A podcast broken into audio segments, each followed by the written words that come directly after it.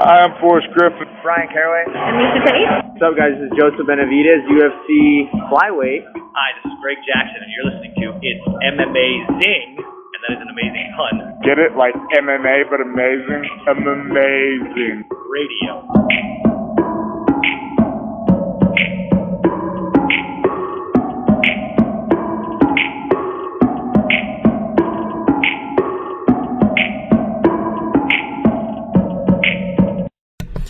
Welcome to It's M Amazing Radio. I'm Dr. Law. Kid Presentables here. Somewhere. I guess he, motherfucker, he's not. Lavender Gooms is here. May the 14th be with you. Uh, DJ Mark is here. Hello. And also, it's the 15th, Mike. You have to remember, we're speaking into the future. All right, yeah. May Unless the 15th be with you. Un- unless you're un- unless you're an It's M Amazing shit eating wild man who's listening to this shit Monday night. And he because he missed the intro when I ca- shouted him out before, Kid Presentables here too. Come on, fellas. I added the webcam so you could physically see me. I was gonna You say, I mean, step away. Man, I got li- dude, I got I got stuff happening. I got I you know, know. Bobby. Yeah, uh, my bad. My bad. How's it going? It's all right. All right, guys. Um, we're gonna talk to you guys about the results of UFC 224, which was a really good time up until the really unfortunate final three and a half minutes, I'd say.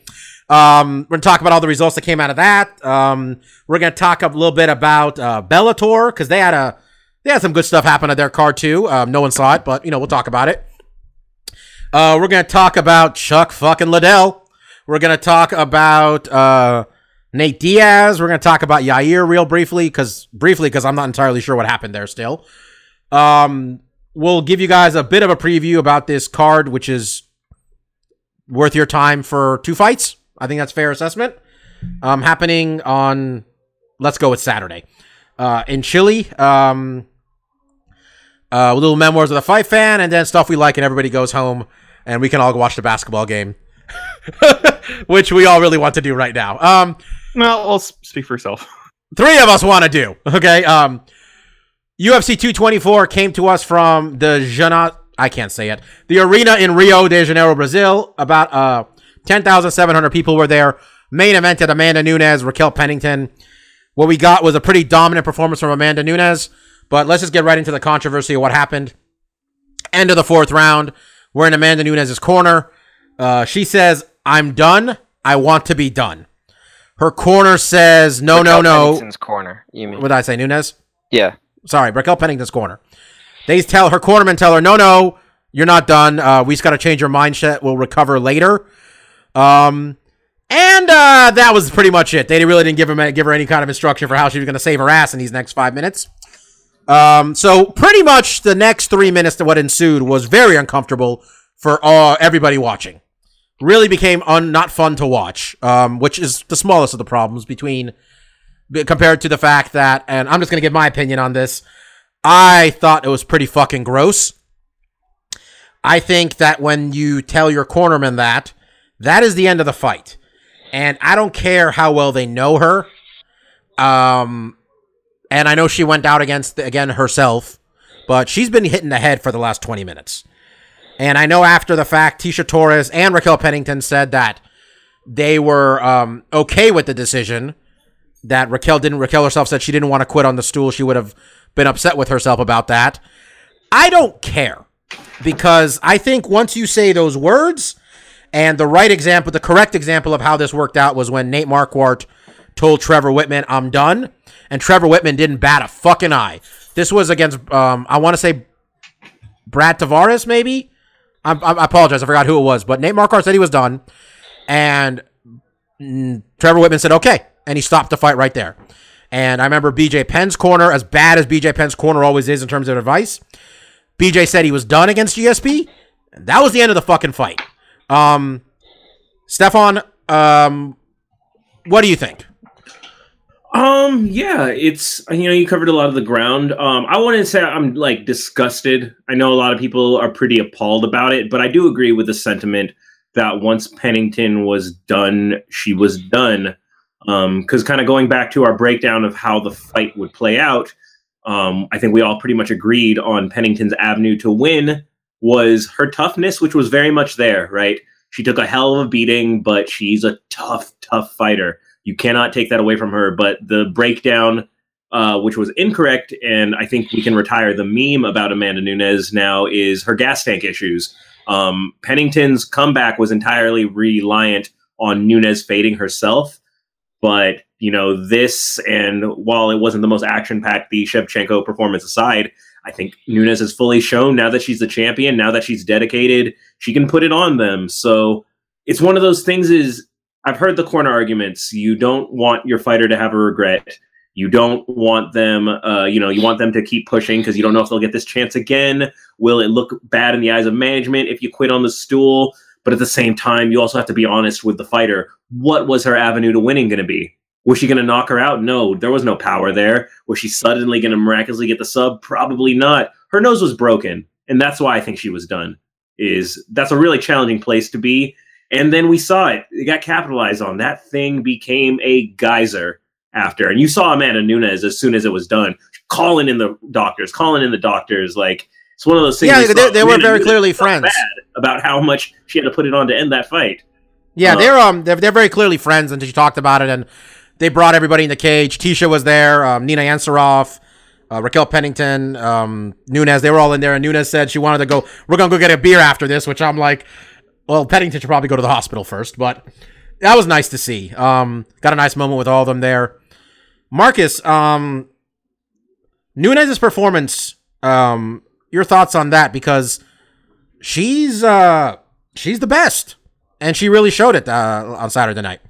Yeah, um, I hate, to to pivot your, your question, Bob, but I want to weigh in on the on the corner thing because I'm more in the camp with Steph, and even more so. And for me, and I, I want to get to Amanda Nunes, even though I think Steph did a good job. I think a lot of the points that he pointed out were the exact same takeaways I had. You know, it used to be a stamina was a big question mark there, and now she's had two fights where she's gone into deep into those fights and looked great in the fifth round. And I think her morale throughout this fight was one thing I really took away. Every round, uh, in between rounds, you saw Amanda Nunes. She was smiling in her corner. She was having a good time. And why not? In this fight in particular, she was really in the driver's seat throughout the entire fight. I think the second round was close, where um, Amanda Nunes' output wasn't super high. Raquel had, you know, when it, when when they showed the the strike counter, they were fairly close, and Raquel did get a takedown. I kind of might have given her the second round, but you can tell Amanda Nunes was in the driver's seat this entire fight, and it showed in her expression. Right, she was calm, collected. She wasn't blowing herself out, and she was still throwing strong strikes, trying to get it done. You know, not giving Raquel any, uh, you know, not giving her an inch to really get any momentum or start, you know, changing the tide of this fight. Um, but going back to the whole corner fiasco, for me, when this first happened, I think a lot of people were very quick to just castrate the corner. You know, right when they, because I don't necessarily agree that if a fighter says I'm done, it's just like, okay, that's it. Everyone, stop what you're doing. Because I think there are fighters, and I think this does come into play with something that you. It didn't matter for you, right, Bobby? This didn't factor in for you. The corner and the relationship with the fighter. Sometimes they know that you can push the guy a little bit more. Sometimes, maybe in the gym, sometimes they say like, "Oh, man, I'm supposed to go five five minute rounds sparring, but I'm just really tired." And sometimes the corner can motivate them and get a fire lit in them and to push extra hard. And I don't know what the relationship with Raquel in her corner is. I don't really know her corner at all, which was something coming in this fight. I was like, I'm not really familiar with this camp. And if they've had a lot of high profile athletes, Raquel was kind of the first person I knew that came out of there that has really gone into a title fight. So um, when this first happened, my first reaction was before I just throw these guys under the bus, I want to hear what they said because they could have they there's an avenue in this scenario where they could have said very motivating things that get Raquel, Raquel motivated and pumped up to go in that fifth round. From watching it again, it didn't really seem like that was a scenario. Their pep talk wasn't so great that I was like, okay, that w- really wasn't it. It was a little iffy, but at the end of the day, what was most important for me to hear was how did Raquel feel about this? Because if she felt that she was like pure pressured into going in the fifth, then I feel like what she should do is get out of that camp, get to a different camp, get into a more recognizable camp, maybe I would say, quote unquote, a better camp um, that are going to have, you know, if she felt that she was spited in this fight and that she did not want to go into that fifth round and she felt pressured to, and that's what made her go into it. And we don't, we haven't really heard from Raquel, but Tecia says that Raquel was fine with it. And I think Raquel said Raquel said she was okay with it. And I wanted to ask you this: Do you think some of that is the fact that I don't think I think this sport is very unforgiving of people giving up? and she didn't want to deal with that. Mean, in your It opinion, it could be, but it's also. I mean, it, it could be. It, I mean, I don't know what's going through Raquel's head, and that's something that sh- only she would really know and have to express to us. You know, not through a third party. Like even though it's her fiance, another person. I would like to hear it from Raquel how she felt in that round, and if she felt comfortable coming into the fifth round. Because to be honest, going into that fifth round, she wasn't shy. She wasn't just sitting there like, oh, just hit me once and I'll fall over. Like she still went after in that fifth round. I was actually surprised about that. Like she still had some tenacity in her. Ultimately, didn't matter, right? Amanda Nunes was way too far ahead for her to, you know, make up that ground. And while I agree with Stefan in this particular case, there was really no avenue for Pennington to pull a, a super surprise upset in that fifth round. But let's say the you know impossible happens. This conversation takes a completely different turn. Raquel turns it around in the fifth round and wins. We're not castrating this corner. We're best corner of all time. They knew better than everyone, including the fire themselves, that she had something extra to give. You know, if if that would have happened, obviously it didn't. So I think they get kind. Of, for me, it was really how does Raquel feel about this? How does Tecia Torres, who's very close to Raquel, feel about it? Because at the end of the day, what I feel like is that I never thought Raquel would get in this position to be a title contender. She's always been someone that has been improving, but I never saw a skill set that I was like, she's going to get title shots. Even if she doesn't get this first one, she's going to continue to get title shots and she's going to have this opportunity come up multiple times throughout her career. I don't know if that's in Pennington's future necessarily, but I feel like if this is her one title shot, at least she could say at the end of the day, you know what? Mentally, I kind of broke a little bit, but my corner, they pushed me. They got me in that fifth round. Yeah, I, and Marcus, I I, got, I got a, got a quote, I got a quote directly from Pennington. Okay, it's on okay. ESPN actually, which this being on ESPN. Uh, she said, "At the end of the day, my coaches know me best and know my toughness. They know what I can handle, and I trust my coaches with everything that I have. And they wouldn't put me in a situation I can't handle. Let me ask this, Uh, and Mike. I want to, my, my Mike, Mike. I want to put you in this. I want to ask you to this anyway with you. Even accepting that they are like looking for the hail mary thing, Yeah. don't you think, Mike, the happy medium would be the second that motherfucker hit the ground in the fifth round? That would probably be the time to actually stop the fight as the corner, Uh, right? I have so many problems with that statement because, I mean, the simple fact that you, Raquel Pennington, known for your toughness, the fact you're saying, I'm done, that probably should have been a pretty good indication to your corner. Holy shit. If Raquel Pennington is saying she's done, then maybe she's done. And then the second part of the statement, they wouldn't put me in a situation where they think I couldn't handle it. Girl, you couldn't handle it. You got stopped in the fifth round because you just couldn't take anymore. So pretty much everything was wrong with that statement. Let's um. This is there's no right answer to this. Do I honestly think there needs to be some? It's almost like if I hear that, we got to do something. My opinion, but anyway, we're, we're we're there's no right. We don't know the right answer to this. We're just gonna keep debating it. I know the right Marcus, well, we all have our own opinion. Marcus, let's give a little bit of. Stefan gave some shine to her. Why don't you give her a little bit more shine to Miss Nunes? Because shit, she threw one leg kick, and you're like, oh, this fight's fucked. Like uh, Pennington screwed. Yeah, I mean, but I, I hate this because you, you you keep throwing the ball one way, and I always want to go a different way. Because well, you know what? Ignore the ball. That's that's Okay, just my opinion. Yeah. ultimately, like I, I, all the credit in the world to Amanda Nunes. Yeah, one leg kick, and it, it, and this is what I kind of hate in some fights like this. I hate when early in the fight something happens and the fight is basically already over. When that leg kick happened, and it wasn't just just because she took the leg kick, it was how she reacted after it. She did not move anymore. She wasn't moving side to side, backward, backwards or forward. In that first round, she was very stagnated in one spot.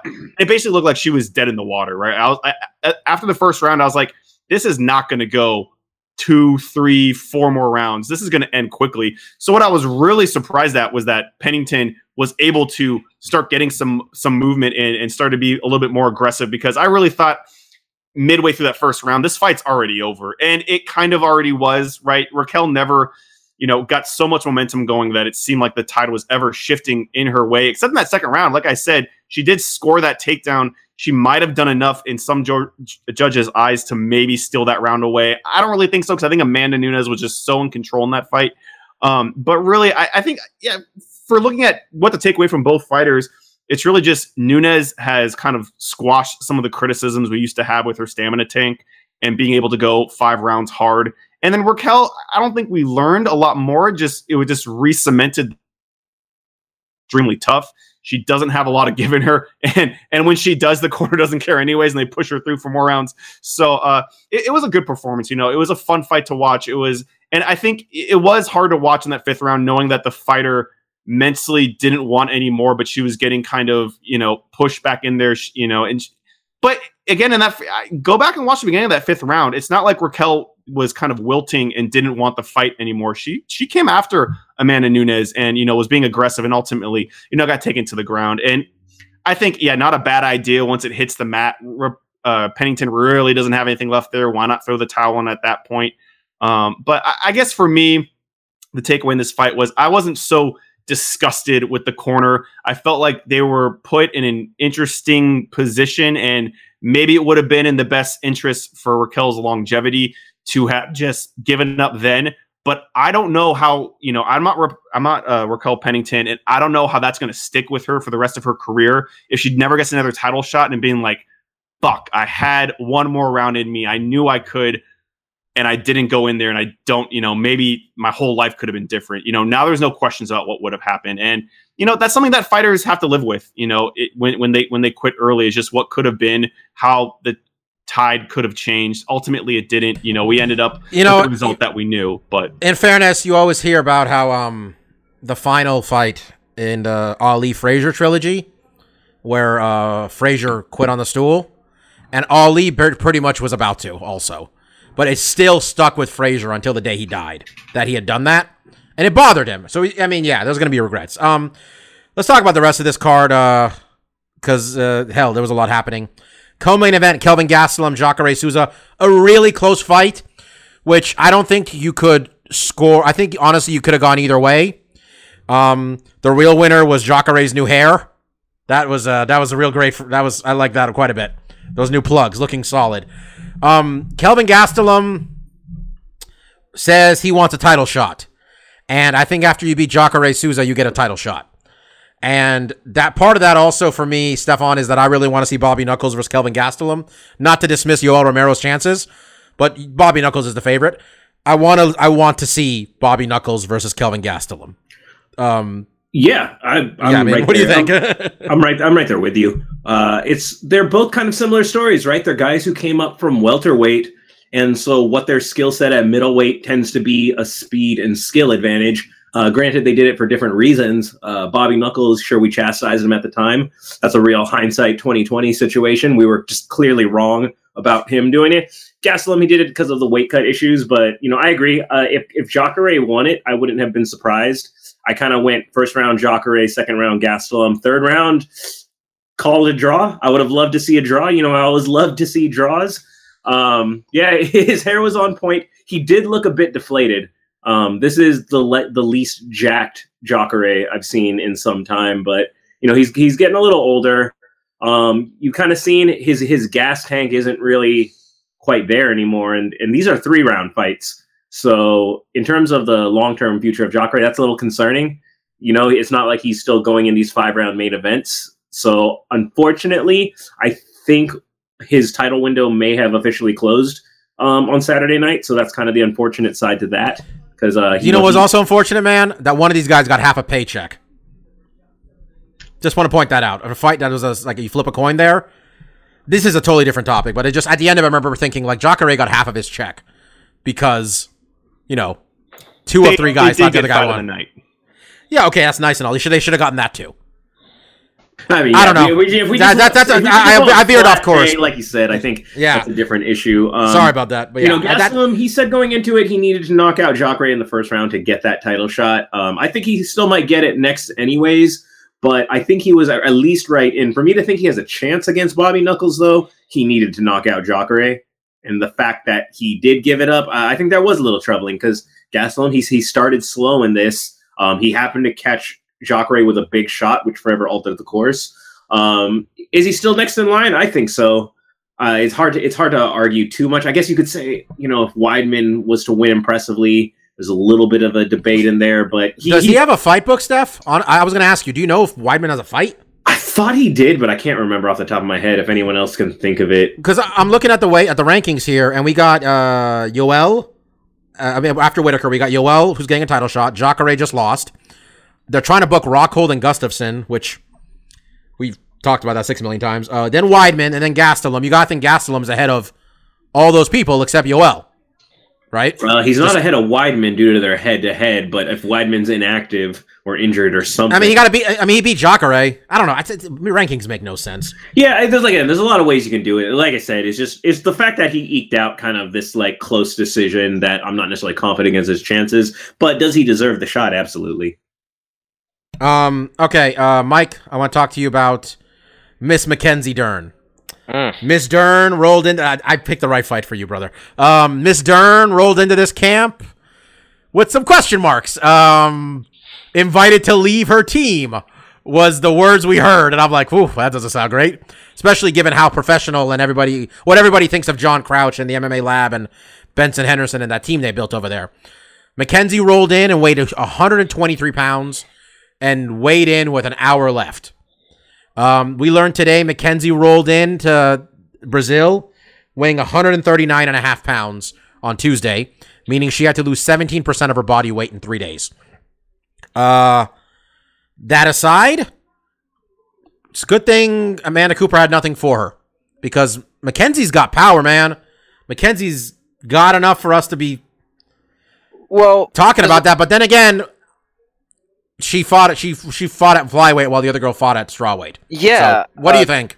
Well, I mean, my thoughts on that is that you come in at 139 pounds um, into Brazil the day of the, you know, the, the week of, of the fight. I mean, you're on target for bantamweight, that's for sure. Maybe not too on target to fight at 115 pounds. And yeah, someone's going to look really good when they're fighting a flyweight who actually did all the work to get down to 115 or 116.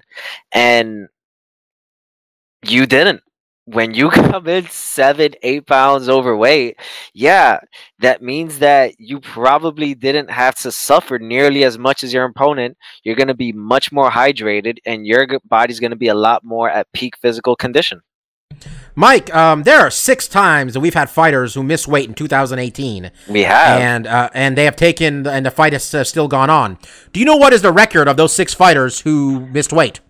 Well, I'm going to pretend that I don't know this because we've talked about this previously in the last week. So I'll just say, no, Bobby. What is their record? I have no idea. Six fucking and oh. What? And I'm looking at I'm Dominick Cruz. I'm looking at Dominick Cruz. Basically said, "You miss weight is basically cheating. You have an advantage. How much of an advantage? Debatable. You didn't dehydrate yourself in theory as much as the other person.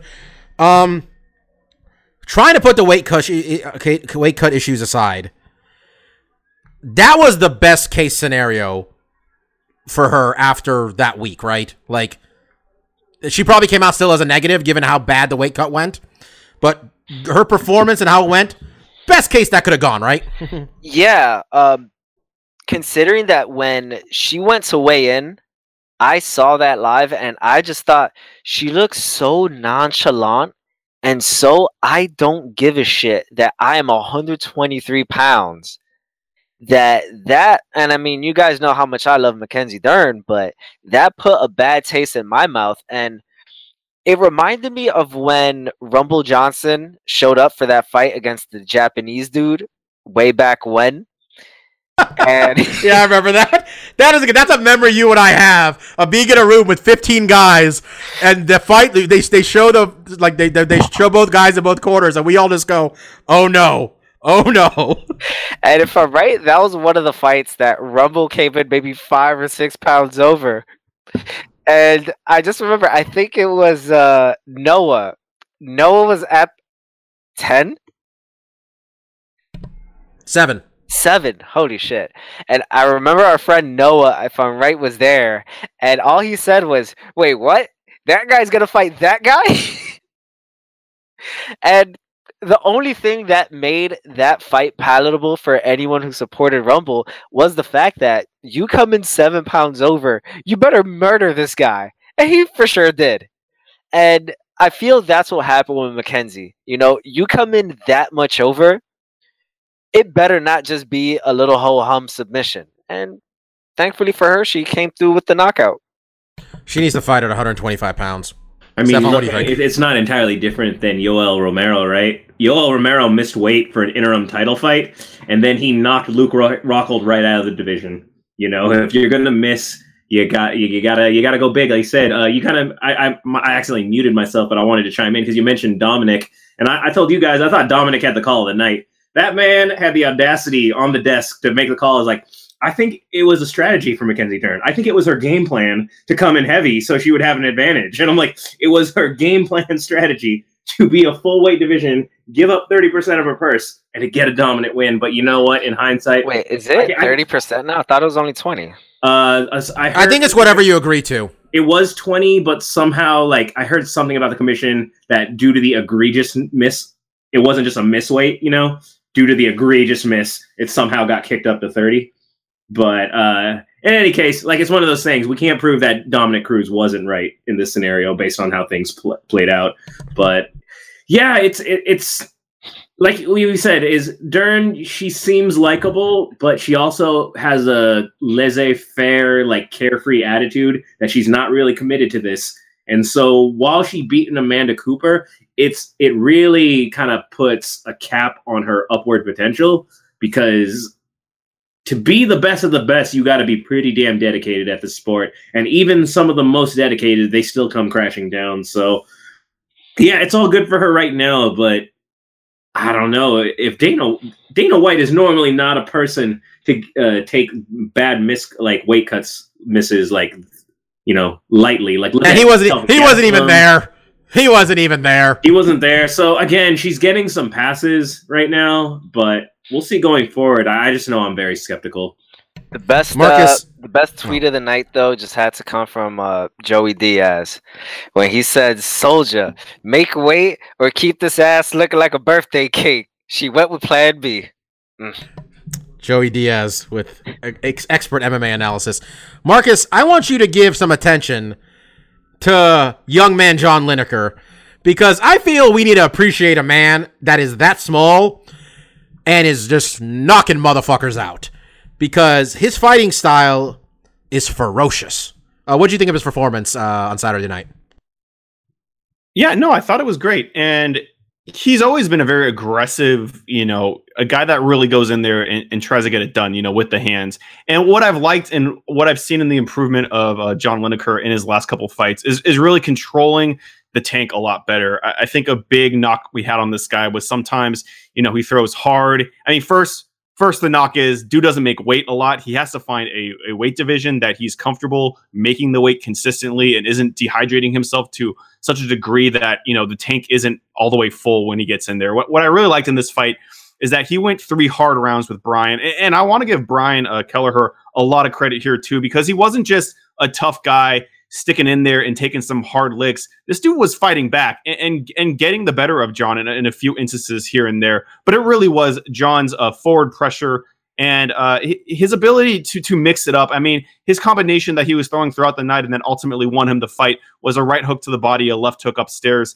and I like that that that combination punching with strong hooks. And what I liked about also his punch selection here too is that he was throwing hard, but he was using a lot of his natural momentum, going forward, moving side to side to power up the hooks and, and not throw not have to exert extra energy to throw hard punches. You know, he he fought smarter. He was throwing punches more naturally with the hooking style, bobbing left and right, and using the momentum of your body weight to to add force to your punches instead of just exerting extra energy to push out harder, which tends to gas you quicker. So we, I saw a lot of little tweaks in his game that is making him a stronger fighter. And I think at this point, you know, obviously this guy has been in title contention for a while, but I think coming off these last two fights making the weight looking good having the tank be in there. You know the uh, Marlon fight he had before this went to decision and this fight went you know deep into the third and he was able to get the knockout punch. So I- i'm really impressed with just really how he's been able to manage his tank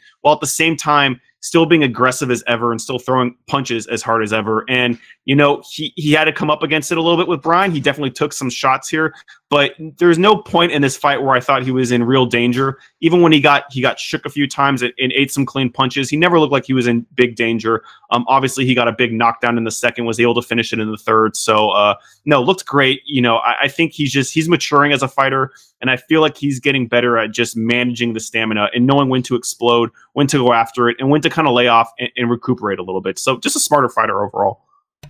Um, now the curtain jerker. This is where I came with the stats, boys. Lyoto Machida, Vitor Belfort. Vitor Belfort becomes the first man to lose two fights by front kick to the fucking face knockout. All right. Lyoto Machida becomes the first man to knock two people out with front kick knockouts.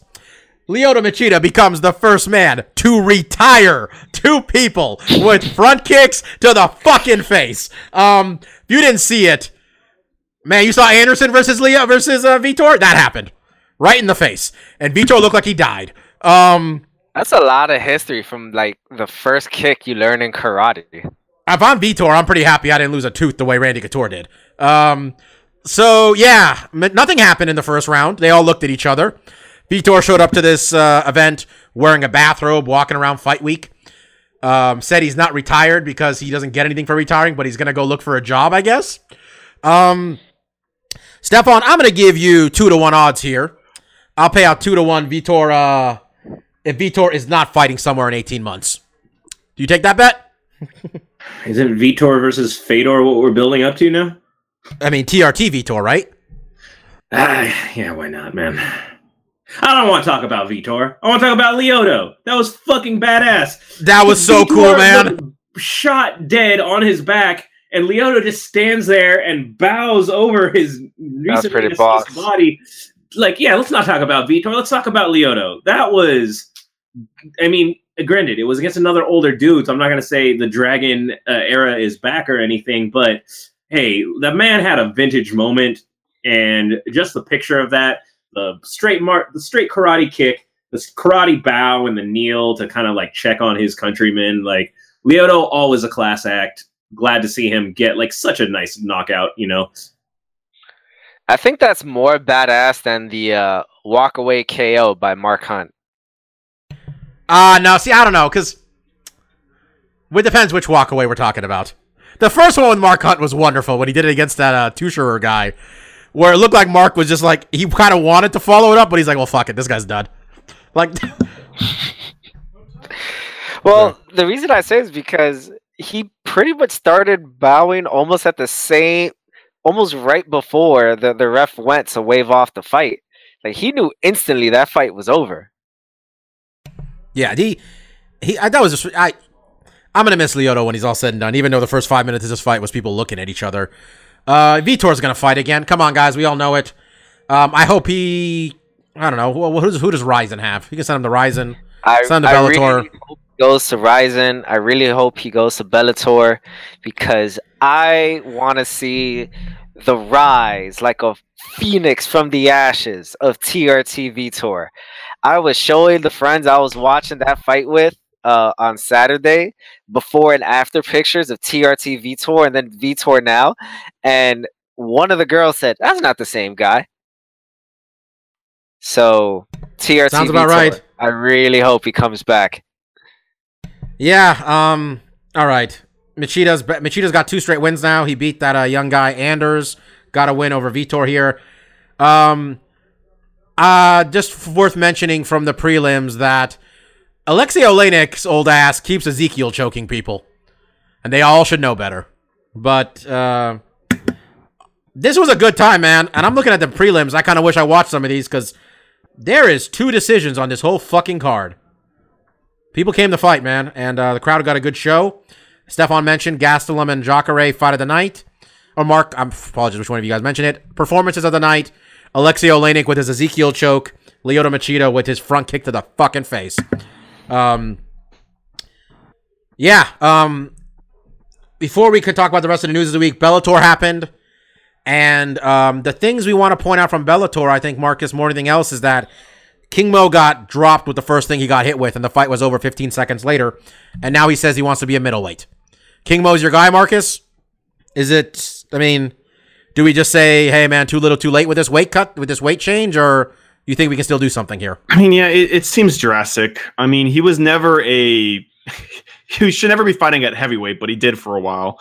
And I mean, 205 seems like the more natural fit. Um, him cutting down to 85 this late in his I, I don't want to say this late in his career because his career hasn't been going on that long, but this late in his life, I think uh, he's getting close to pushing 40. I think, you know, a drastic cut like that could, you know, have could not be the motivator he needs. I, I think a lot of times fighters, when they're not having success, think that if I make a drastic change to move down a weight division, um, you know, maybe my career will take a sudden turn. And, and, sometimes, sometimes it's true, and a lot of times it's not. You know, I think this this decision for him to go to middleweight reminds me a lot of Rashad Evans. Right, the guy just couldn't keep up with, with the the division that you know was best suited for him. And then he's going. Well, I guess Rashad's a little different. Rashad was a little smaller, and 85 seemed like a more natural fit for a while. Um, I don't know if the same is uh, the same with King Mo, but really at this stage, I mean, we, at the same time, I, we all thought Bader was going to beat him. So it wasn't. It was a little surprising how quickly it came, but the result wasn't that surprising. I mean, if he wants to go to middleweight and he thinks he can make it, I mean, more power. Well, Marcus, it just seems dangerous. We got a we got a variable here, Marcus, to discuss. Is that Rafael Carvalho, which is our middleweight champion, is going to fight uh, Gegard Mousasi, and Gegard Mousasi lost his Strikeforce light heavyweight title. It was right? light heavyweight light heavyweight title to King Mo. Though many of us who had eyes and watched that fight thought, man, King Mo got his ass whooped for 25 minutes off while while Gegard was on his back. But there's that. Um, and Gegard's fighting for the title in two weeks. So that might be something that's in King Mo's head. Not that King Mo, I feel, gives a shit enough to be a champion. I think he's just trying to keep the train on the tracks at this point I mean, to see what I he don't, can do. I don't. I mean, it's Bellator, so who knows? I mean, we've seen guys get title shots coming off losses potentially. I think Melvin might have gotten one of those. I'm not even totally sure, but I think if, you know, if I was managing King Mo's career and he's set on this middleweight uh, you know, uh, cut weight, then I would say he needs at least a tune-up fight. Let's just see if the dude could could beat the scale and how he looks inside the inside the, the cage before I throw him against a champion. Uh, but you know, it's Bellator, and if King Mo can get one decent win over a guy with somewhat of a profile, I mean, sure they could throw him in there for a title shot. I, I think I think we got to give King Mo uh, the Rampage treatment, give him his own weight class. I think 195. We do that, you know, give him that Maybe. Franklin weight fight. I, I don't really you know, know? what the. I, I don't know if, if they're so invested in King Mo that we need to be making a special division. just didn't for- they? Uh, didn't they sign Vanderlei? Isn't that a thing? Can Vanderlei fight yet? Can Vanderlei fight King Mo at 195? I mean, that'd be an interesting fight. I mean, there's still uh. interesting fights. I don't know if the guy necessarily needs to think about hanging it up. I, I think it.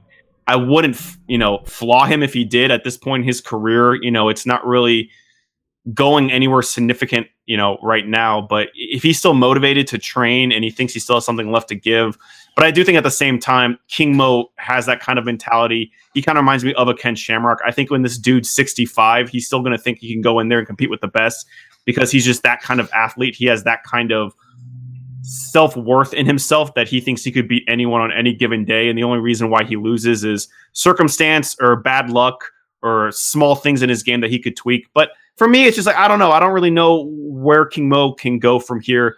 You know, when he first started in MMA, the sky was the limit. He was a it was a guy with explosive energy, and he seemed like he had a strong skill set. But now, many years removed, many losses and knockouts coming his way, that ship has kind of set, sailed, and I don't really know how far he can go in any division. And I don't know if making the cut to middleweight is the right move. But no, who knows? You know, maybe he makes the cut. He's super strong. He's still fucking fast as shit. His hands are have the same power they have at, at heavyweight that he was dropping guys with.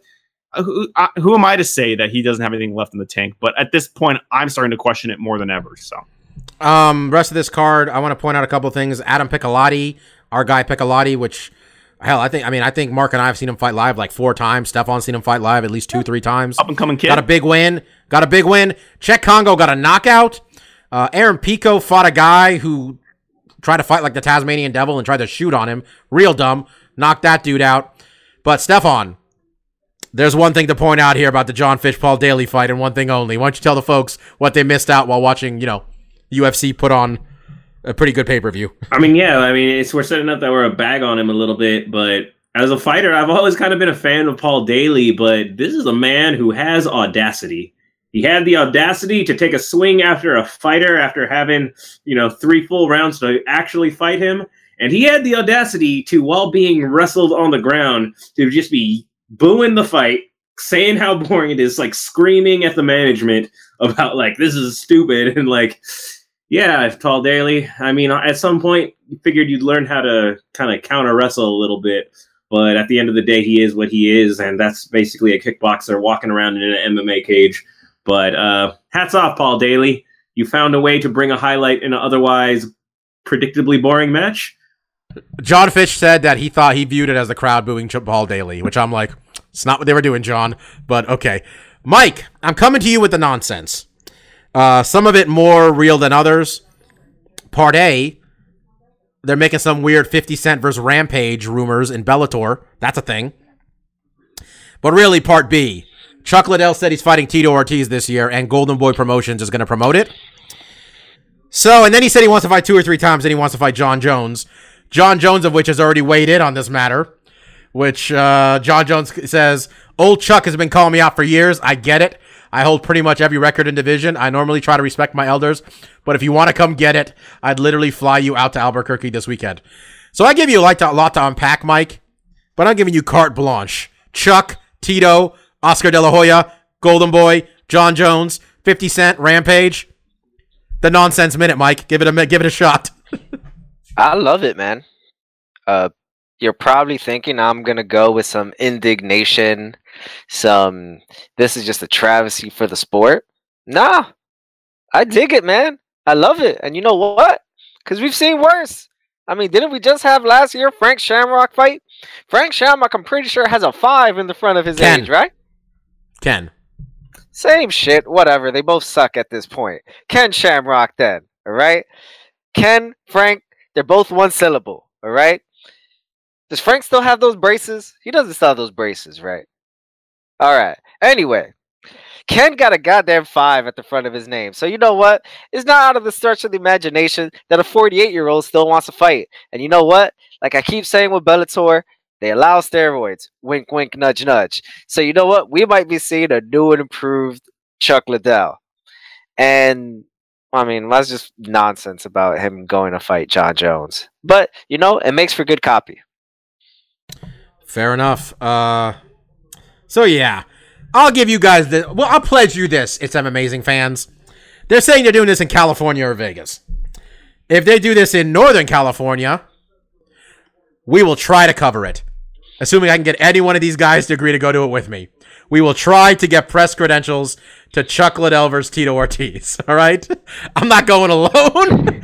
Maybe Mike's going to fly here and he's going to go with me because Stefan and Mike are giving me looks like, ah, Stefan and Mark give me looks like, oh, no, man. I don't Um, know. Maybe you But could yeah. uh, recruit Victor, the official uh, "It's an Amazing" photographer. No, you know what I'm going to do? I'm gonna, they, they, they got to find a way to put, some, uh, put Fedor on this undercard some way or another. I'll get Max to join us, our friend Max. He'll, that's what he'll join us with. The uh, depending on when this fight could potentially be, and if we get press credentials, because Yeah. I'm not paying for Um, this shit. I said we're going to talk about some stuff, but it's going to be real brief and see if the guys have any real comment on this. Um, Nate Diaz wants to fight, but he wants it to be someone interesting. And then him and his brother reiter- reiterated that GSP poisoned, or somebody poisoned Nick Diaz before their fight in uh, UFC 158. Any thoughts from anybody? I've missed the Diaz conspiracy theories. That's all. They smoke some you know what? good shit up in North Cali. We do. Um, also, uh, Yair Rodriguez appears to have gotten cut for not taking fights. Um, This one bothered Okay. me a little bit. yeah, I, I didn't like Wasn't that. it just like 15 months ago? This man was the face of Mexico, the Mexican uh, MMA movement. Um, They also asked him to fight that Zabit guy, who Zabit's a crazy good fighter, and he's not ranked on any level. And Yair's like seven, I think. Like it was, it's pretty. I I, I think it also became, like a dick measuring contest, which I'm not sure you guys saw this thing where where like Dana White went on that uh you know state run podcast, uh, UFC Unfiltered, and said that they want to he wants to book all these fights, including Nate GSP, uh, Rockhold Gustafsson, and uh, Yair versus uh, I already forgot the dude's name. Fuck Zabit the tough dude, Mago- Zabit. Yeah, Zabit. Um, and he wants to book them all for LA. And uh, Yair retweeted it and said hashtag fake news. And then they cut him, and Dana White tweeted real news, which, while is a nice dig, is really not a way to run a fucking fight promotion. So, um, yeah, Stefan, you were saying you weren't terribly thrilled with this. Me neither. So, But go ahead. Um, yeah, just that is he's a really good prospect. He's he's not going to be lacking for suitors. I expect him, you know, Bellator or Rizin to make him offers immediately.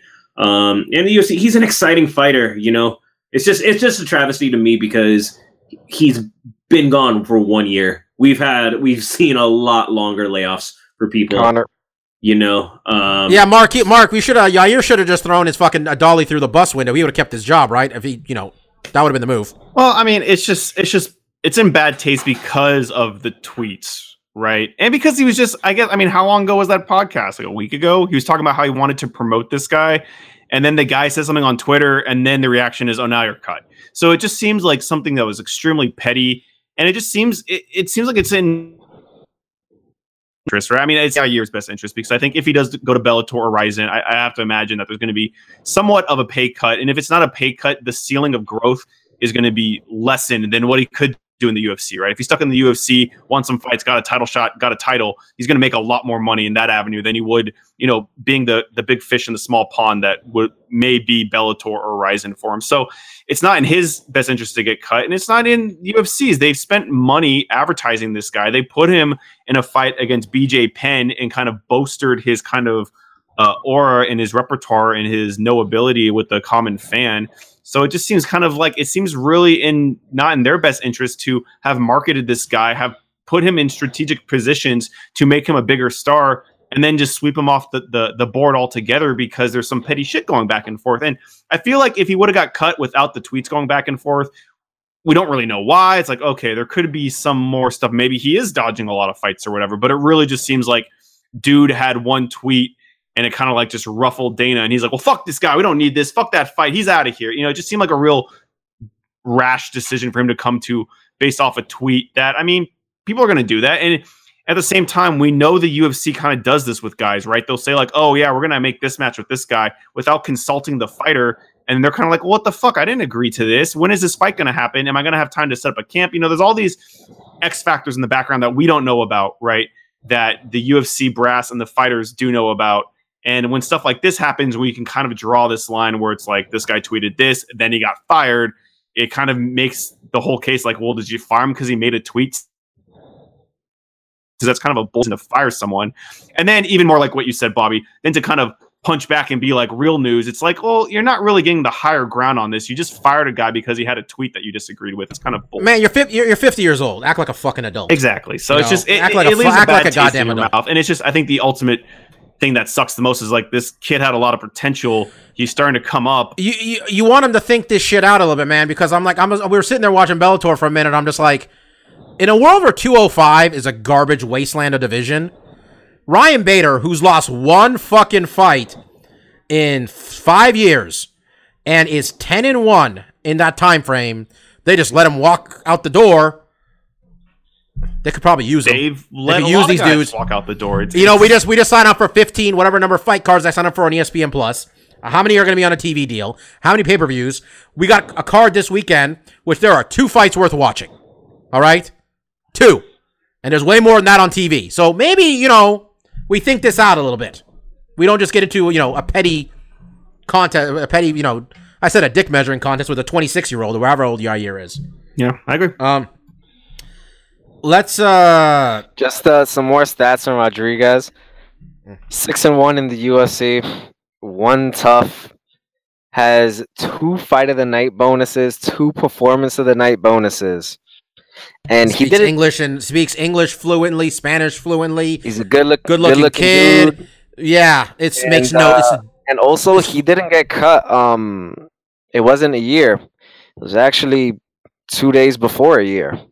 I mean, and he got his ass whooped against Frankie Edgar. That was one of those ones I remember. Stefan and Mark and all of us we talked about how like maybe we we got to reevaluate some stuff here and get our shit in order before we come back after getting pushed that quickly. And you know, yeah, yeah, I mean, he, he was I- uh, he was it. likely medically suspended for four four or five months. So, if you really want to be technical, he was probably not fighting for six months. If you want to be, you know, if you want to just talk about actual timelines. Yeah, that's fair. Um, I mentioned the card that's this weekend. I'm going to mention the fights that are really worth your time. I'm now thinking maybe a third one might be. We're not going to officially pick this thing because Oh, we're not. Doesn't deserve that much attention. No, we're not. Oh, so Um, all right. I made I made a post for nothing then. Okay. No. Thank It you. was too. Well, delete it. I said we weren't going to. Um, Demian Maia's old ass. I love him, but Demian Maia is going to take on Kamaru Usman, and nobody wants to fight Kamaru Usman. Kamaru Usman is a bad man. Um, and he has not lost in the UFC, and I'm not talking like two and zero. He has one, two, three, four, five, six, seven, and fucking zero. Um, this is a rough one for Demian. Um, that's what that's the main event. We got Alexa Grasso taking on Tatiana Suarez. Suarez is a big favorite in this one. Uh, fantastic wrestler. I'm imagining the odds makers see her putting Alexa on her ass. And I said possibly a third fight because oh no, we don't. Never mind. I thought Jared Jared Cannonier is winning more fights than he is. Those two fights. Um, anything stick out to you guys about uh, those two those top two matchups besides Kamaru Usman being a murderer? Um, I'd like to see Usman be impressive. Uh, I I'd heard his name. I admitted I hadn't seen a lot of his fights, and the fight I finally None of that 30% shit? was the uh, thirty percent fiasco. So um, if Kamaru Usman is the man everyone keeps saying he is, I'd like to see him win impressively. But then again, he's fighting Demian Maia. Not too many people beat Demian Maia impressively. So it's, this could be another one of those decisions. I- you know, I I, I, I called that was going to happen last week. We'll see if Usman can put anything on him, but um, yeah, it, it could be ugly. Has one person looked good? It's, it's been exactly one person look good beating Demian Maia, huh? Well, since we're not was that? officially picking this fight, Nate, Nate Marquardt. Nate Marquardt. Yeah, Oh, Nate okay. Marquardt. Oh, That no, was right off of the Bobby hype train. Remember? Yeah, you know, Rory didn't look that bad because Rory came back from getting mounted in the first round, which was impressive that he came back and won that fight. But even then, it wasn't that. You know, it's, it's like it's like when people. I mean, yeah, it's he's hard to look good against. And then couldn't uh, just and then just for the record, I'm rolling. I, I don't care if she's a plus three twenty underdog. I'm rolling with Alexa Grasso. She does have good takedown defense, so uh, I liked her to get on point with her boxing. I think um, she's one of the few fighters I follow on social media, and I know she's been putting in a lot in work since that Felice Herrig kind of tempered her expectations. But um, plus three twenty, that seems crazy to me. Uh, I still I still Yeah. Grasso on this one. I think we really came away from her last fight thinking we want her to be a little bit more aggressive, really more than anything else. Try to get off first. You know, try to really be aggressive because that seemed like Felice was just getting off first and not so maybe not the wording isn't correct that she wanted it more, but she was pushing harder at least for the victory. Um, was there anything else I said we're going to talk about, or can we do Nah, memoirs of a fight Nah, fan? this That card's about it.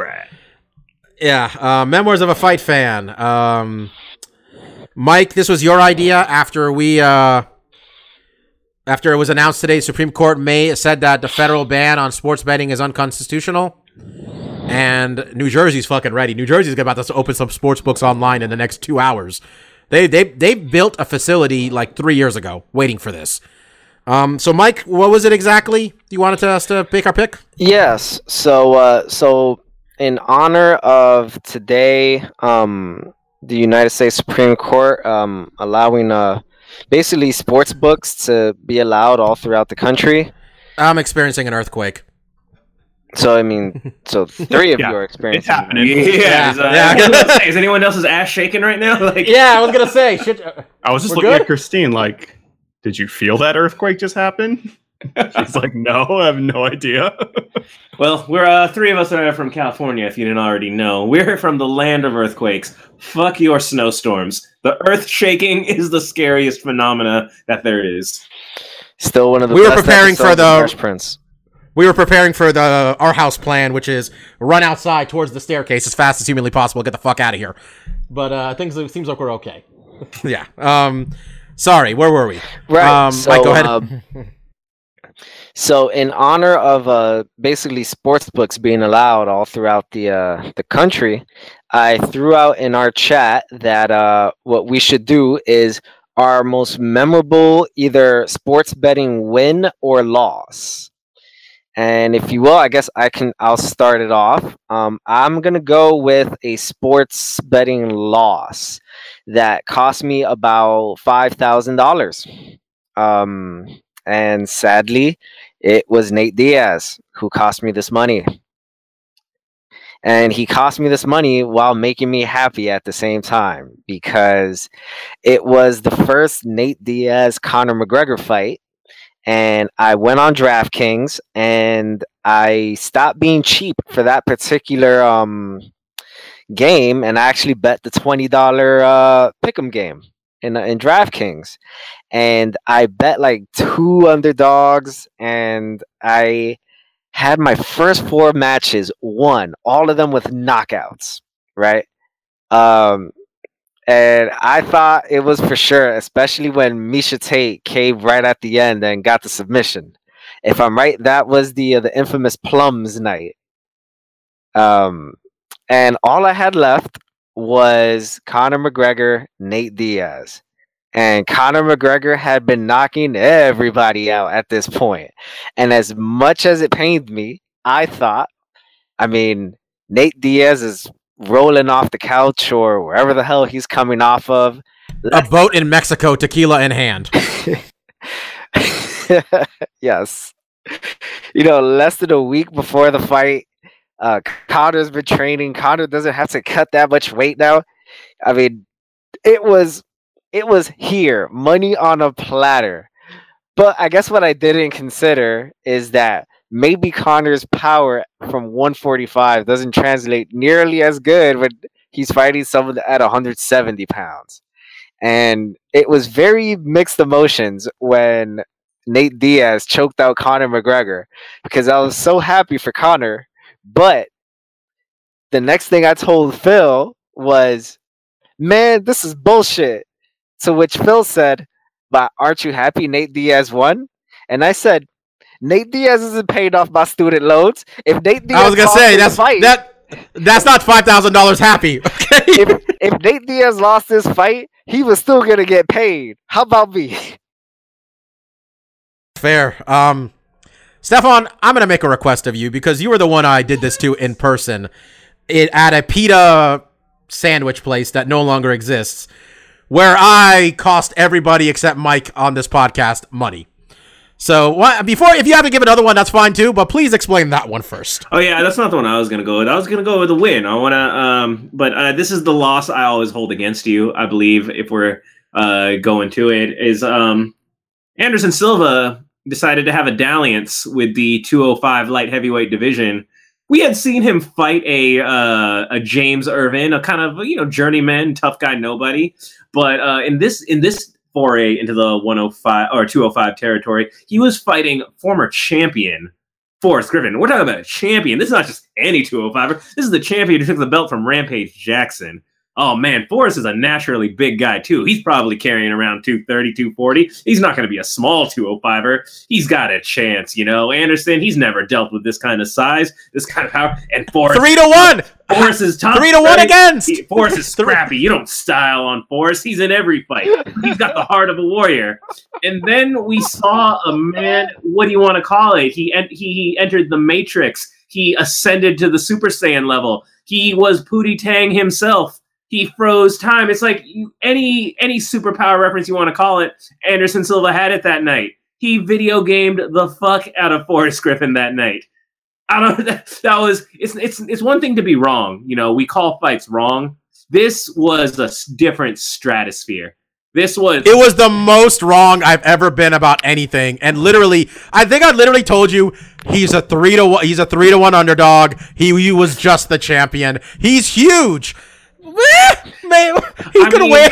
our buddy Eddie, our buddy Eddie was with us, and Eddie doesn't really care about fighting, doesn't like betting anything. He'd be honest, he's, he's a bit, he's a little cheap when it comes to gambling. So uh, all of us, where we put down probably decent sums for uh, considering the time. I remember Eddie put twenty bucks down on it, and for the rest of the weekend, he was so mad at you about that twenty dollars just because he's like. Bobby knows MMA. He watches it all the time. He's got it. Yeah, Bobby was at Bobby was out 150 dollars, I think, or 120 at least, and I was because I was hot that weekend. I'd won all this money on slots. I'm like, fuck it, let's go, hundred bucks, whatever on Forrest. Uh, Eddie Yeah, Eddie's blaming me. Bob, because you actually also one of the times you uh, you sniped his uh, you sniped his slot machine. Eddie ran out of twenty dollars. He went to he went to go get change so he could continue. You went to the machine that he was playing, and you immediately won on the next roll. Like a gangster. Yeah, I know. I did that. Um, Uh, you had you had a happier one you wanted to yeah, point out Yeah, that though. one was the one I was going. I was going to go with a happier one. Um, it was a particular weekend where I let it ride quite a bit, and uh, I came away like I think I came away plus like three between three and four grand that weekend, and it was one of my most successful times. Um, and part of it is on one of my parlays, I got Mark to come along for the ride, and Mark joined me on this. I I called it the uh, the realistic underdog three fight parlay. I believe it was Conor McGregor, um, Gunnar Nelson, and for the life of me, I can't remember who the third one was. But I just remember sitting there talking with Mark. It was like probably four, three, four hours before the fight, and we were just deciding we wanted to make extra bets. And I was just telling Mark, I'm like, all these underdogs seem real credible to win. Like, I'm pretty sure all these guys have a legit shot. Like Gunnar Nelson at like you know plus two hundred. I'm like, I kind of think he's gonna win.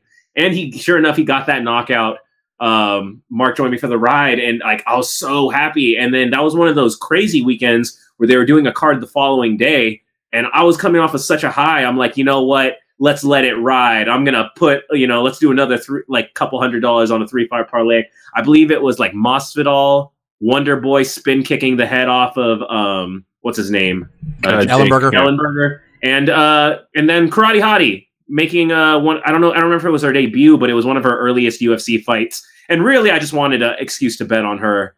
And sure enough, on that last day we had in Vegas, coming off of one of my better parlay days, I hit another one. So um, that was probably like luck was with me the best on that weekend. Um, and it, again, I got to cheer for all these fighters I liked. You know, one of the dirty thing about fight betting is you're not all betting for the occasion, the outcome your heart wants. Sometimes you're just trying to take the smart money, the smart pick.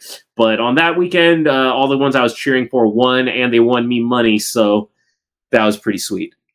Yeah, that was the one where I tried to copy your bet, but I misread it or something, and I picked I picked who did Jer- Jeremy Stephens fought somebody, and The Jeremy Stephens showed up like eight pounds over. on uh, the flying knee on uh, what's his face, the one who had the kid but wasn't his.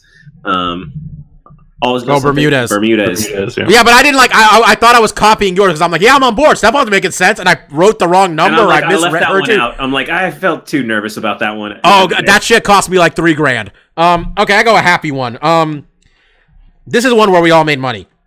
UFC 126, um, headlined by Anderson and Vitor. Topical, given what happened on Saturday night. We had a six fight parlay, which was all favorites. I think it ended up paying like six or seven to one. But like the second or third fight was Jake Ellenberger versus uh something Rocha. Something what was his name? Something Rocha. Carlos Uh, Eduardo Rocha. Carlos Eduardo Rocha. All right. So they're fighting, and it's one of those fights where a guy's a jiu-jitsu guy, and he's going for subs, and Jake's pu- fighting them off, and we're real nervous. And I'm sitting next to Mike, and like they're announcing the scorecards, and I think the first judge, like the first judge was like 29-28 Ellenberger, and then the second one's like 30-27 Rocha, and that's when me and Mike started hugging. We're like, oh no, oh no, and then uh, they're like, oh 29-28 Ellenberger, and then the four of us celebrated more than anybody else in that arena for this preliminary fight that our parlay was still alive. Like we were so happy. And then uh, Anderson kicked Vitor in the face and I finished off our parlay. And I remember Mike half trying to talk to uh, Jake Ellenberger's family afterwards about his fa- like we bet on you and you're just like your fa- your brother came through or something. like it was real awkward. Rookie, rookie mistake by Mike there. First things Yeah. first, no athlete or athlete's family or loved ones gives a shit about your bet. Yeah, they're just happy their guy didn't like their guy didn't get brain damage tonight or something. but they should be happy, you know, because their family member won, and you know, I feel like I was a part of their. and so did this stranger. um, Mark, let's round it out with you. You got any happy or sad memories from gambling? Uh, yeah, I mean, there, there was definitely, I think, some of the stuff that you guys touched on. We had we had some good wins in uh, Vegas betting on fights, and there's been some tough losses too. But the ones I wanted to kind of shed a light on were, uh, I, I guess, this first one would kind of be my first forte or first stepping, dip my toe into kind of betting on fights. And this was just a friendly uh, wager I had with a roommate's friend. This was in college, and this was kind of before when we started doing the podcast. I mean, I think I was doing stuff for the college radio, but this is, you know, I I, I wouldn't run across a lot of people that followed MMA. So I met this guy. He, he he's followed UFC, and we were talking about fights and stuff. And the, and the first one we bet on was uh, Anderson and Rich Franklin. Now, watching Anderson fight in Pride and then seeing what he just did to Chris Leben, it was just like it, it was the writing was on the wall that this guy was something special and he was going to do a lot in the UFC. So I was very comfortable taking that fight with Rich Franklin. Uh, he won that fight, and I, I don't maybe this was before or after. We also bet on uh, the Jackson Liddell fight. So th- these two fights also kind of um, solidified my love for Pride and, and, these guys coming into the UFC and hoping they do well because not all of them did. Uh, but it was also the first time that you know I kind of ran across another kid that kind of followed the sport and we were kind of you know putting our money where our mouth was and kind of you know analyzing the fights and it was fun just to win those and just to, to, to meet another person that followed the sport and be like I got you on these ones. You know, I, I, knew these guys a little bit better, and I was able to make you know better bets off it. And to be honest, I don't know if I ever got that money because it was twenty for the first, and we doubled it up for the the second. I don't think I ever got that money from that guy, but uh, it's all in good fun, and that kind of you know kind of got me the first taste.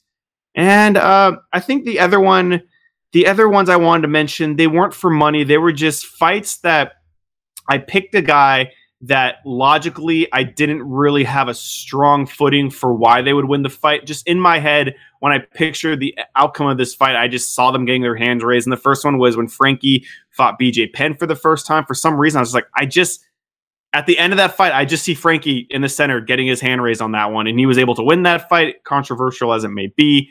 And the other one was, uh, unfortunately, the one that, that Mike picked with Nate and Conor. Uh, that one wasn't so much that I picked.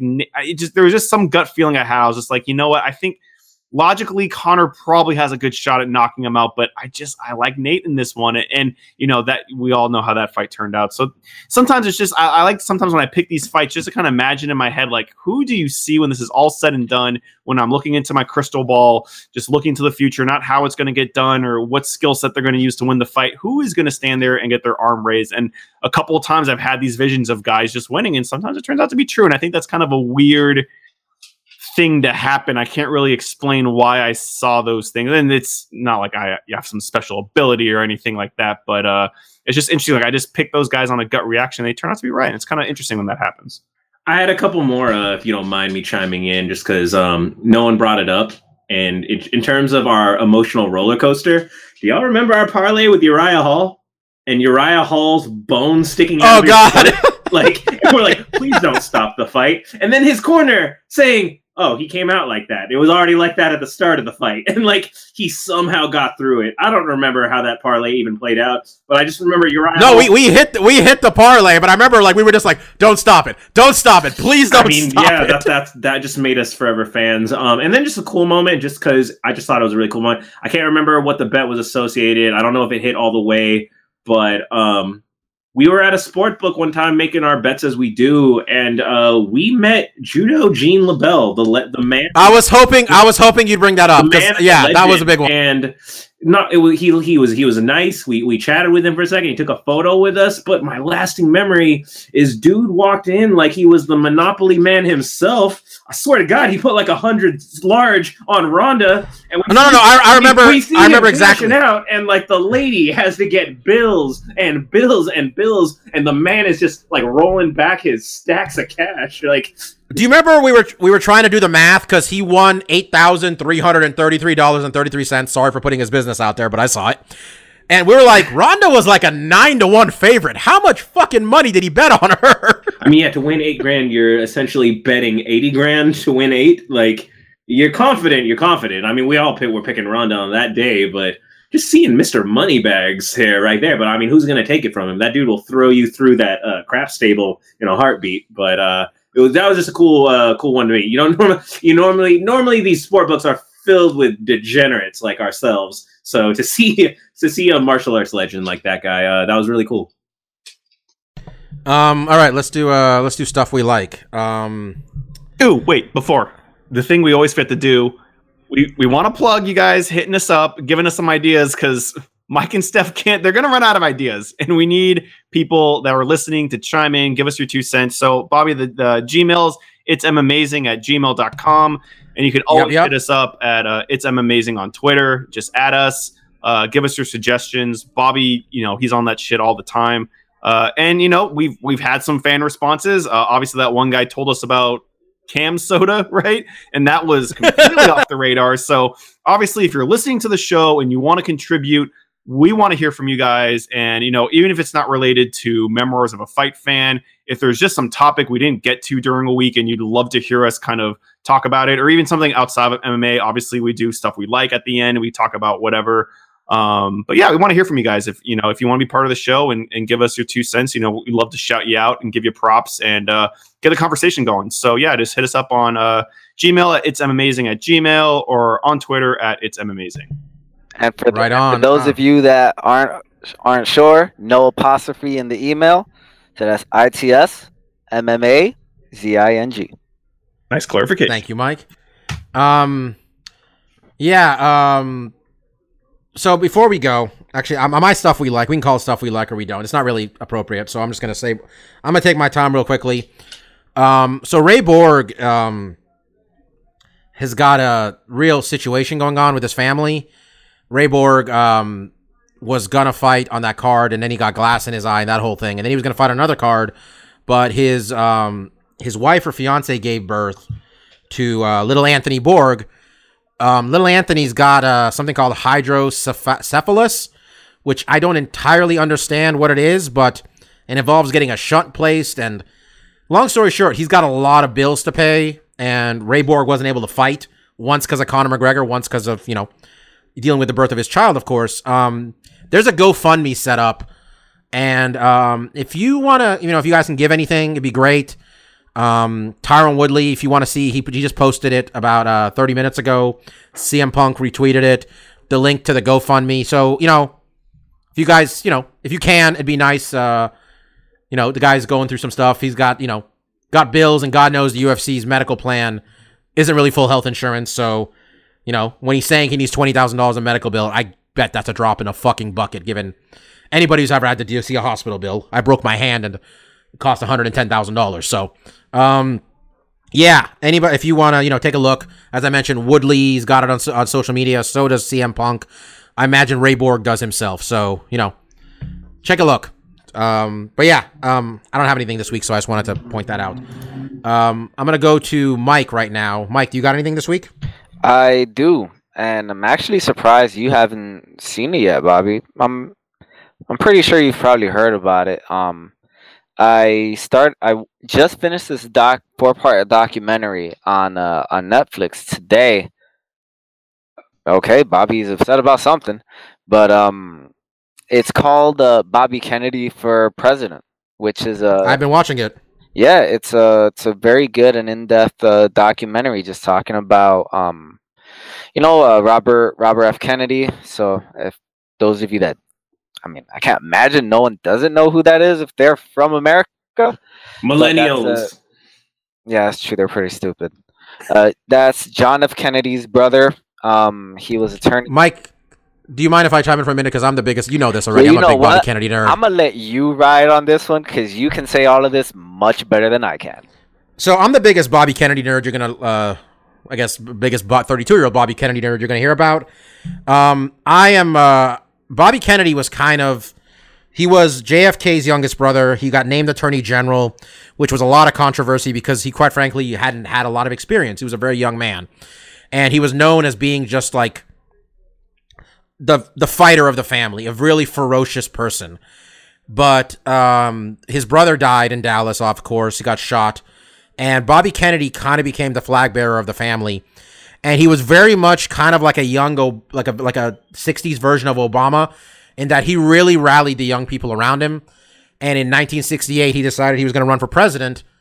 And um, it really, and he was, you know, he fame he gave some really famous speeches, including he gave a speech in um I want to say Memphis or something. He it was the night um, Martin Luther King got killed, and he was able to talk to the crowd, and in a really emotional moment, he talked about you know a man killed my brother, and he talked about that, and really it's just he's a very not that I mean look he's a Kennedy, so there's all sorts of shit, but he's a very interesting person, and you know he worked on the um, McCarthy uh, in those hearings when they were chasing, you know, people for being communist. He had a very full life for dying at a very young age. He famously died after winning the California primary in 1968. He went backstage at the Ambassador Hotel in Los Angeles, and a young um, Palestinian gentleman named Sirhan Sirhan shot him in the fucking head, and um, he died.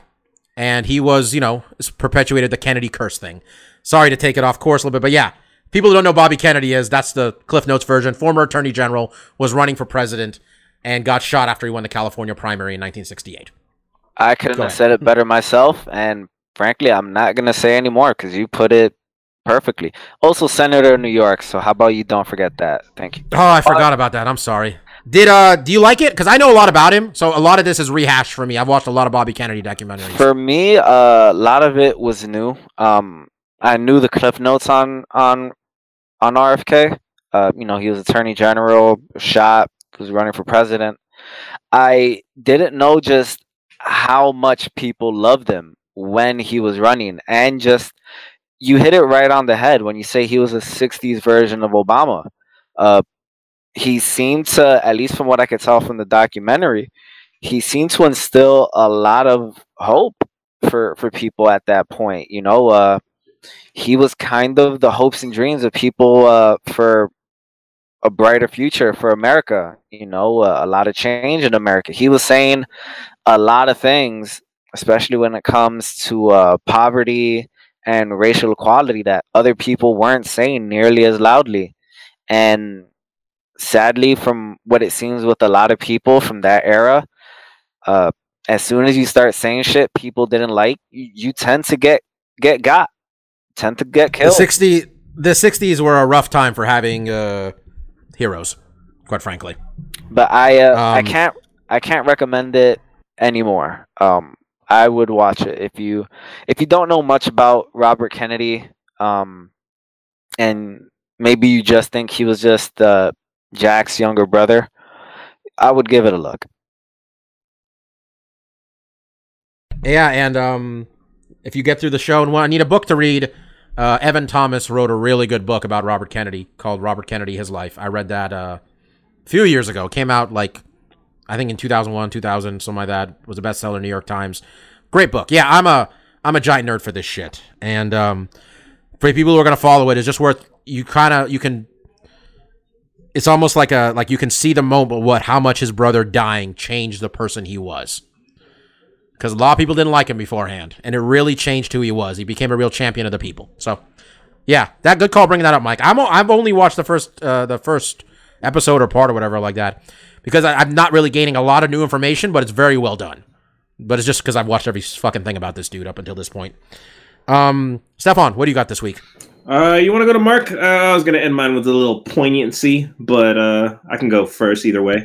No, it's fine. We can go to Mark if you got a thing at the end. Marcus, what do you got this got week? nothing too crazy. Um, a couple games coming out this week that I'm kind of excited about. Um, mostly they're kind of indie games, not super well known. There's one called uh, Horizon Chase Turbo. I actually played this game uh, when I went over to PSX like three years ago, and it's kind of just a reimagining of the Outrun series, where you're basically kind of driving a car always straight ahead towards the horizon, hence the name Horizon Chase. Um, what I kind of liked about it when I played it at um, PSX is that uh, the vehicles have gas and you have to get gas pickups. And I remember when I was playing it, uh, my car fucking ran out of gas. And I was like, well, that's a cool way to fail at a racing game. I just straight up ran out of gas. I thought that was cool. Um, there's also a top down roguelike action game called Wizards of Legend. Um, it actually looks really cool. It's a kind of a fast twitch base. Um, it looks like it might be a twin stick kind of action adventure game where you basically play a wizard and you keep getting all these really kind of flashy spells. Uh, kind of has like a 16 bit art style. Looks really cool. Uh, one of the bigger releases for um, PlayStation 4 this week that I'm I've been on the fence about because I I got I was so excited for this game to come out on PS3 and I loved it on PS3 and I played it a ton. Hence, they didn't really change much on this remaster. Um, I'm talking about this game called Dragon's Crown Pro for the PS4. Dragon's Crown came out on PS3 and Vita a couple years ago. This is a side-scrolling fantasy game, uh, very much in the vein of the Dungeons and Dragons beat 'em up that came out in arcades uh, in the 90s when uh, side-scrolling beat 'em ups were uh, all the craze. And uh, it's game. just yeah, it's just a fantastic, uh, a fantastic game with a beautiful art style. Um, mostly for me, it's just, am I going to pay you know forty bucks to potentially maybe get around to replaying this game that I already played a lot of? Um, and I've just been kind of on the wall. They didn't really add a whole lot to this. I mean, the biggest thing they added was the um, the soundtrack is now in orchestra instead of just um, whatever they're using before, which I don't even remember. What is Marcus? What is this for? This is for PS4. Um, it's an exclusive PS4 game. Uh, Okay. from Atlus, and it, it, it, I'm really, you know, I probably, I'm definitely going to pick it up at some point. If it's just right away, is the kind of question for me. So, uh, some fun games to pick up, and also to note, the Wizards, uh, Wizards of Legends is also coming out on play on uh, Xbox and Nintendo Switch. So, you know, if you're kind of looking to fill out those uh, profiles, you know, uh, give it a look and see if it's something you're interested in. Um, I did want to touch last week. I did mention uh, Batman Ninja was a DC animated film that was coming out on physical Blu-ray. Um, and I watched it over the weekend, and the reviews are kind of all over the place, and I can see why.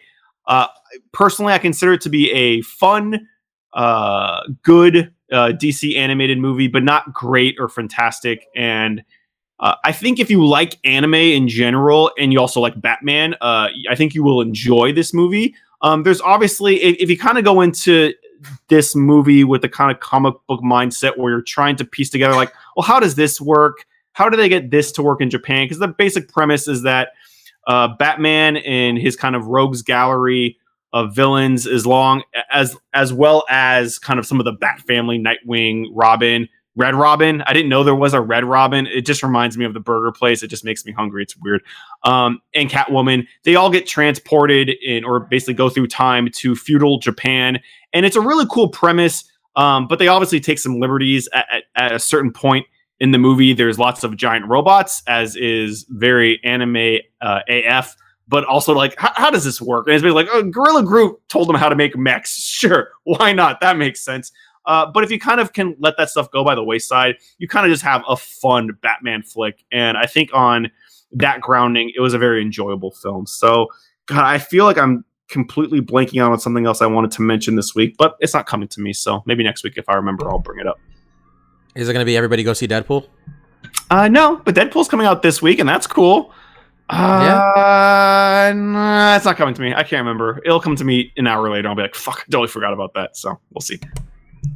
Uh, Kid Presentable. I want to do see you got, uh. Deadpool at the Alamo Drafthouse. I think. Uh, I think that's where we saw the first Deadpool. I was gonna say that's where yeah, I I'm, the first I, I was gonna say, I was gonna say, I'm in for forty bucks from the first time. I'll see it again. Like, I, di- I went into uh, that I with like their breakfast burger because Mark mentioned Red Robin, which I initially associate with. That was the first burger place that really added the egg on it with the the Royale. So uh, yeah, if, if y'all want to do, if y'all are up for doing an Alamo Drafthouse We trip, might be able to work that out. Uh, I think that'd be fun. Yeah, is that the, is that the, is that the, the breakfast burger the thing where they give you just a copious amount of French fries with it? Because that's I think I got yeah, that. Too. it's it's good, man. Uh, Alamo Drafthouse. If you haven't had a chance to go, man, a movie theater where they got like a full service restaurant and bar with it. It's, it's great. And, um, and it's sorry, Steph. Even even to give them a little extra plug, I, what I find even more important than the fantastic food, they have a n- no shit policy for you fucking up this movie for other people, and I love that. There's like, if you talked in this movie, we were gonna kick your ass out. And having just no saw- cell phones. No yeah, having phones. just saw Avengers with Stefan and San Leandro in our dear old theater, where there was straight up, this dude talked on the phone for like 45 fucking minutes, and I was losing my shit.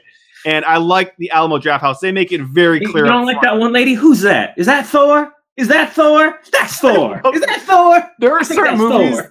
going to that theater makes it so much better. Avengers, the second time through is fine because I already seen it. I don't care. Horror movies, fantastic, but the trope that some people have where there's no mental block in their head. Like they think of a shit and they just say it. And it's like, yeah, we're all thinking about who this person is and why are they going through that door. Don't say it out loud though. We're all thinking it internally. Just keep it to yourself.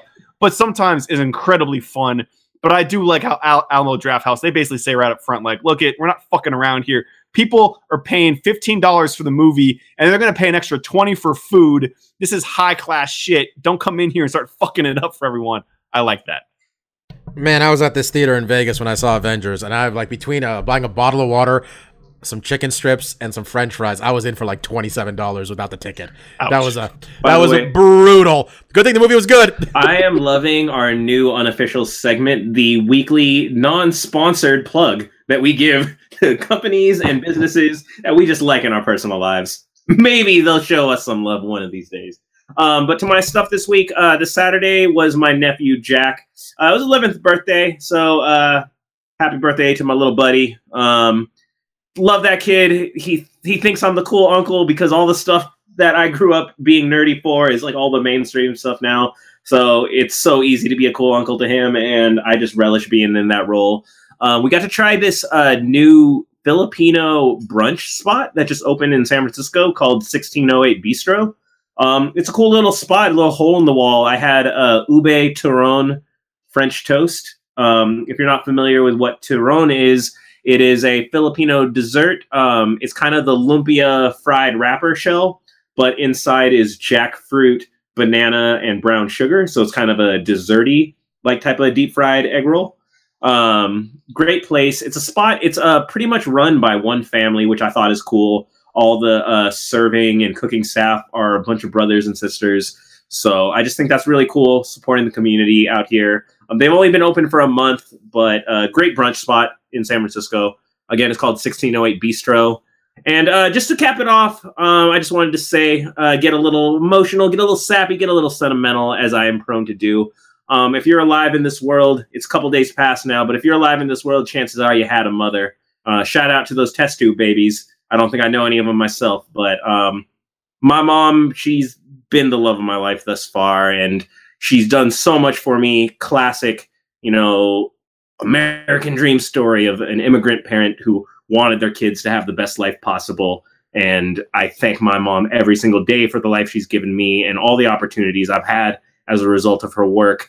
So um, to the moms out there, to the sisters, everyone, you know, um, I know we we got a bunch of mamas boys on this podcast too. So uh, shout outs to all the moms of the world. We love you. We appreciate everything you've done for us, and we all hope to make you proud.